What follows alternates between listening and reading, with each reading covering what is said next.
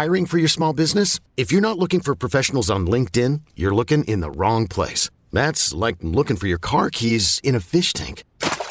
LinkedIn helps you hire professionals you can't find anywhere else, even those who aren't actively searching for a new job but might be open to the perfect role. In a given month, over 70% of LinkedIn users don't even visit other leading job sites. So start looking in the right place. With LinkedIn, you can hire professionals like a professional. Post your free job on linkedin.com slash recommend today. Knowing how to speak and understand a new language can be an invaluable tool when traveling, meeting new friends, or just even to master a new skill. But it's not always simple when you're bogged down by textbooks and structure classes. That's why so many people trust Rosetta Stone. Rosetta Stone is the most trusted language learning program, available on desktop or as an app. It truly immerses you in the language you want to learn, like Spanish, French, Italian, Chinese, and more. You won't just be studying English translations. The Rosetta Stone intuitive process helps you pick up a language naturally, first with words, then phrases, then sentences. Don't put off learning that language. There's no better time than right now to get started. For a very limited time, listeners can get Rosetta Stone's lifetime membership for 50% off. Visit rosettastone.com slash rs10. That's 50% off unlimited access to 25 language courses for the rest of your life.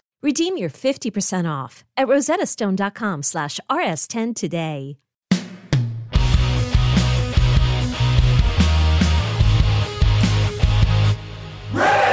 Hello, kids. This is Risk, the show where people tell true stories they never thought they'd dare to share. I'm Kevin Allison, and every Thursday we release these special episodes where we look back at content from our earlier years, sometimes single stories, sometimes whole episodes. Keep in mind that years ago, people might have worded things differently than they would today. As always, the title of the whole series, Risk, is itself a content warning. This week, an episode that first premiered on November of 2011. It's an episode we call Gil Ozeri.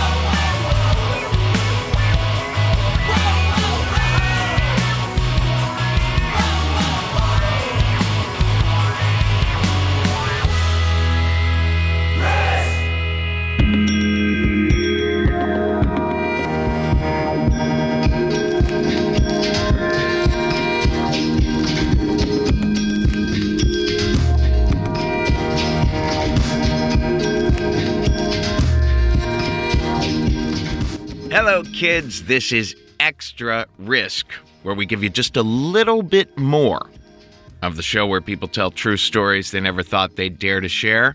I'm Kevin Allison. That was Wormburner with John Sonderegger up top, and this is Botany behind me now. Today on the show, we're going to feature a story by the remarkable Gil Ozeri. Gil is an extremely active member of the Upright Citizens Brigade community. He's a teacher there. He's been in two of their most talked about groups associated with the theater the sketch group Hot Sauce and the improv group Death by Roo Roo. And he's just done a ton of stuff. He's been on SNL, Jimmy Fallon, Conan. A lot of his uh, uh, telephone pranks you can hear at iknowgil.com. And now here he is, Gil Ozeri, with a story we call Men Without Hats.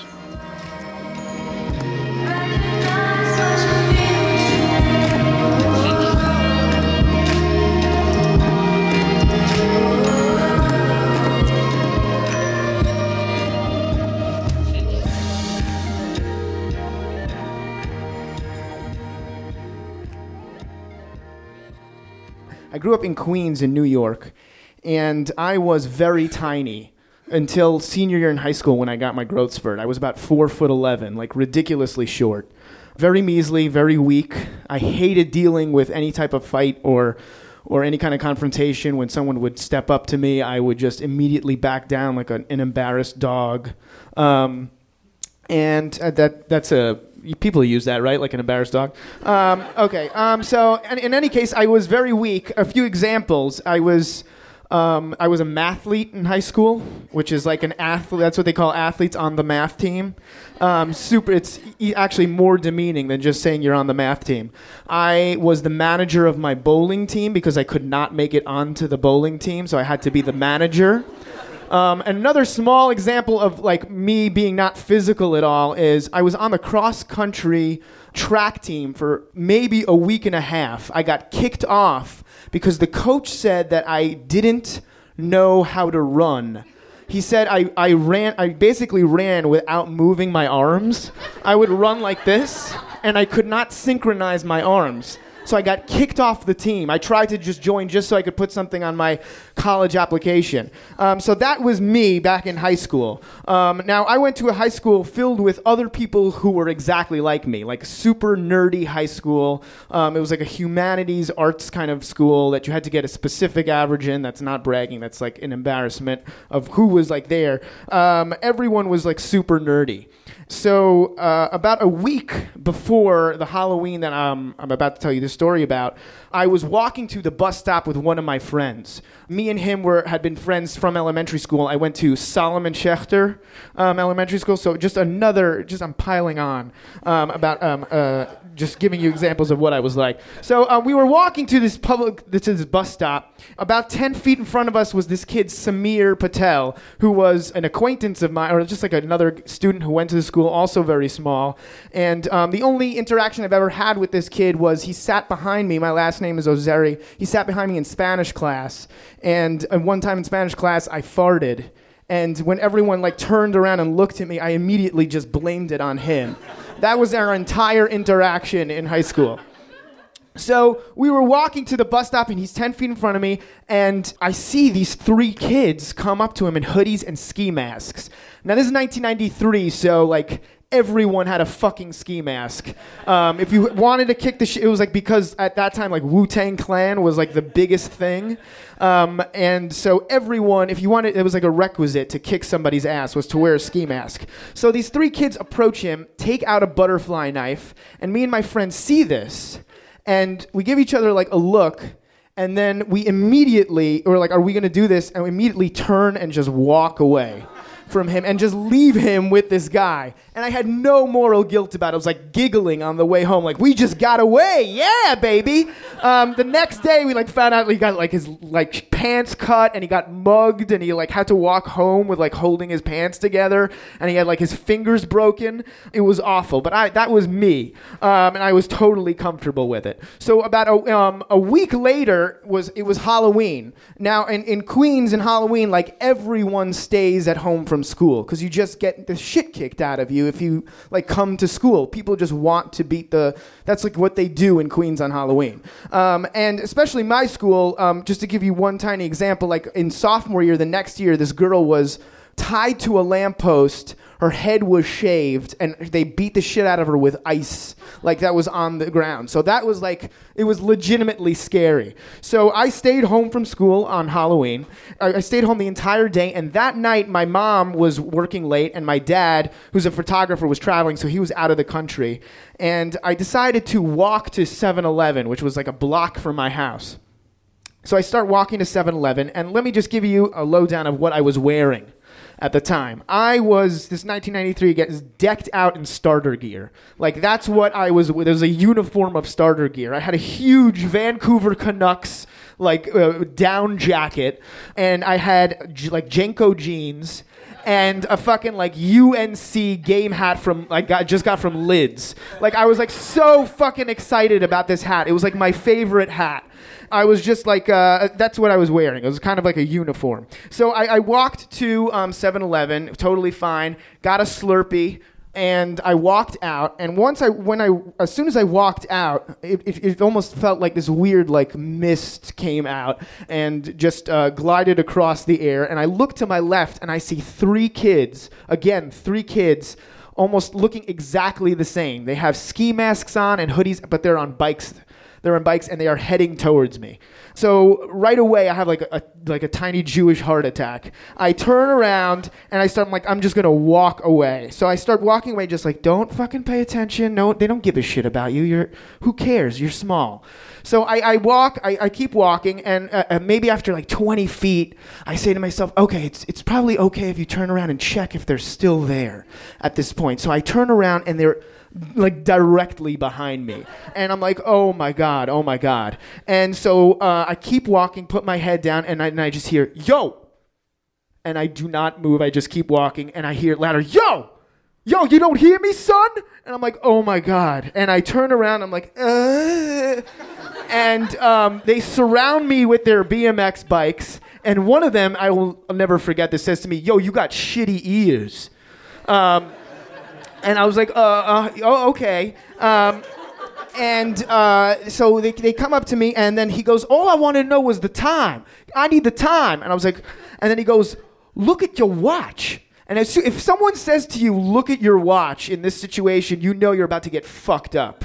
Don't. It's basically the equivalent of someone saying, if your hand is bigger than your face, you have AIDS, and then you doing that, and then they slam your fucking hand into your face. So I'm like, oh, it's 14 o'clock. You know, like I look down just to like you know placate them, and as soon as I do, I feel like a like right on the back of my head, and one of the kids punches me, and I fall to the ground, and I, I'm like totally woozy, and right away the guy grabs my UNC cap, and they all take off on their bike, and I'm just sitting there on the ground. I like I don't know really what's going on, and I look up, and over to my left is this like crazy looking fucking figure. And he is like walking over to me like this old monster. And he like comes in and I, I, I, he comes starts to come into like into into sight. And it's this old man. He's about 70 years old. And he's like like decked out in khaki. Just like a fucking khaki jacket khaki pants khaki like khaki fucking hair. He's just like totally fucking khaki. And he has like these mangled fingers. He looked like he had like rheumatoid since he was like 4 years old arthritis and he's just like comes over to me like walking and he says are you okay? I saw what happened to you. Those kids stole your cap. And I was like, oh, I was like, what? I, I didn't know how to react to this guy because I was still hurt from the punch. And, uh, and he said cap. He was like that old. Um, and I, I go, oh, it's okay, it's okay, sir, it's okay. I still at that point did not want to like do anything about it. And he goes, no, it's not okay. And I go, uh, and he goes, I'm gonna get your hat back. and I was like, oh my, I had no idea. I was like, what the fuck?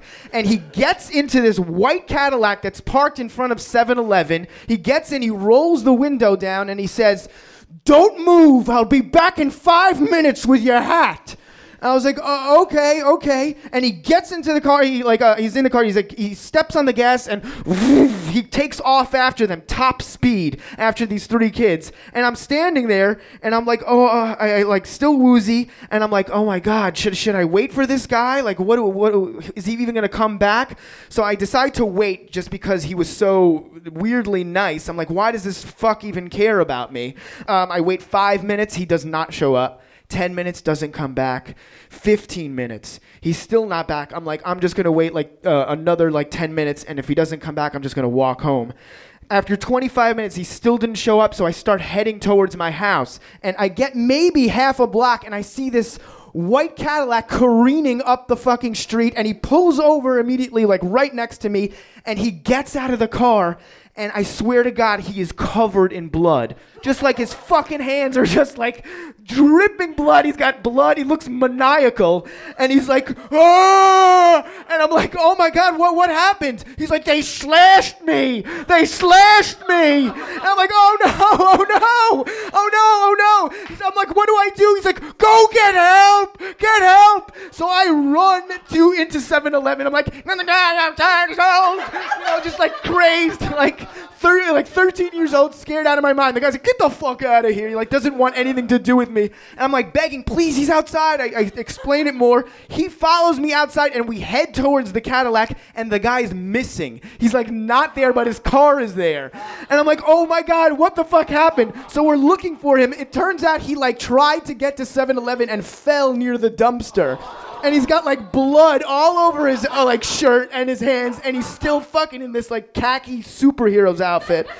And I'm like, oh my god, we have to call the like ambulance. So we call, and the EMT comes, and they like get him up on the stretcher, and the guy's asking me, he's like, what happened? And I was right there, and he's like, tell me what happened, sir. Tell me what happened. He's like, well, I got out, and they and I ran after them, and I approached, uh, you know, I tried to approach the kid, and and then he looks at me for a second and looks back at the EMT and he goes, and then I fell.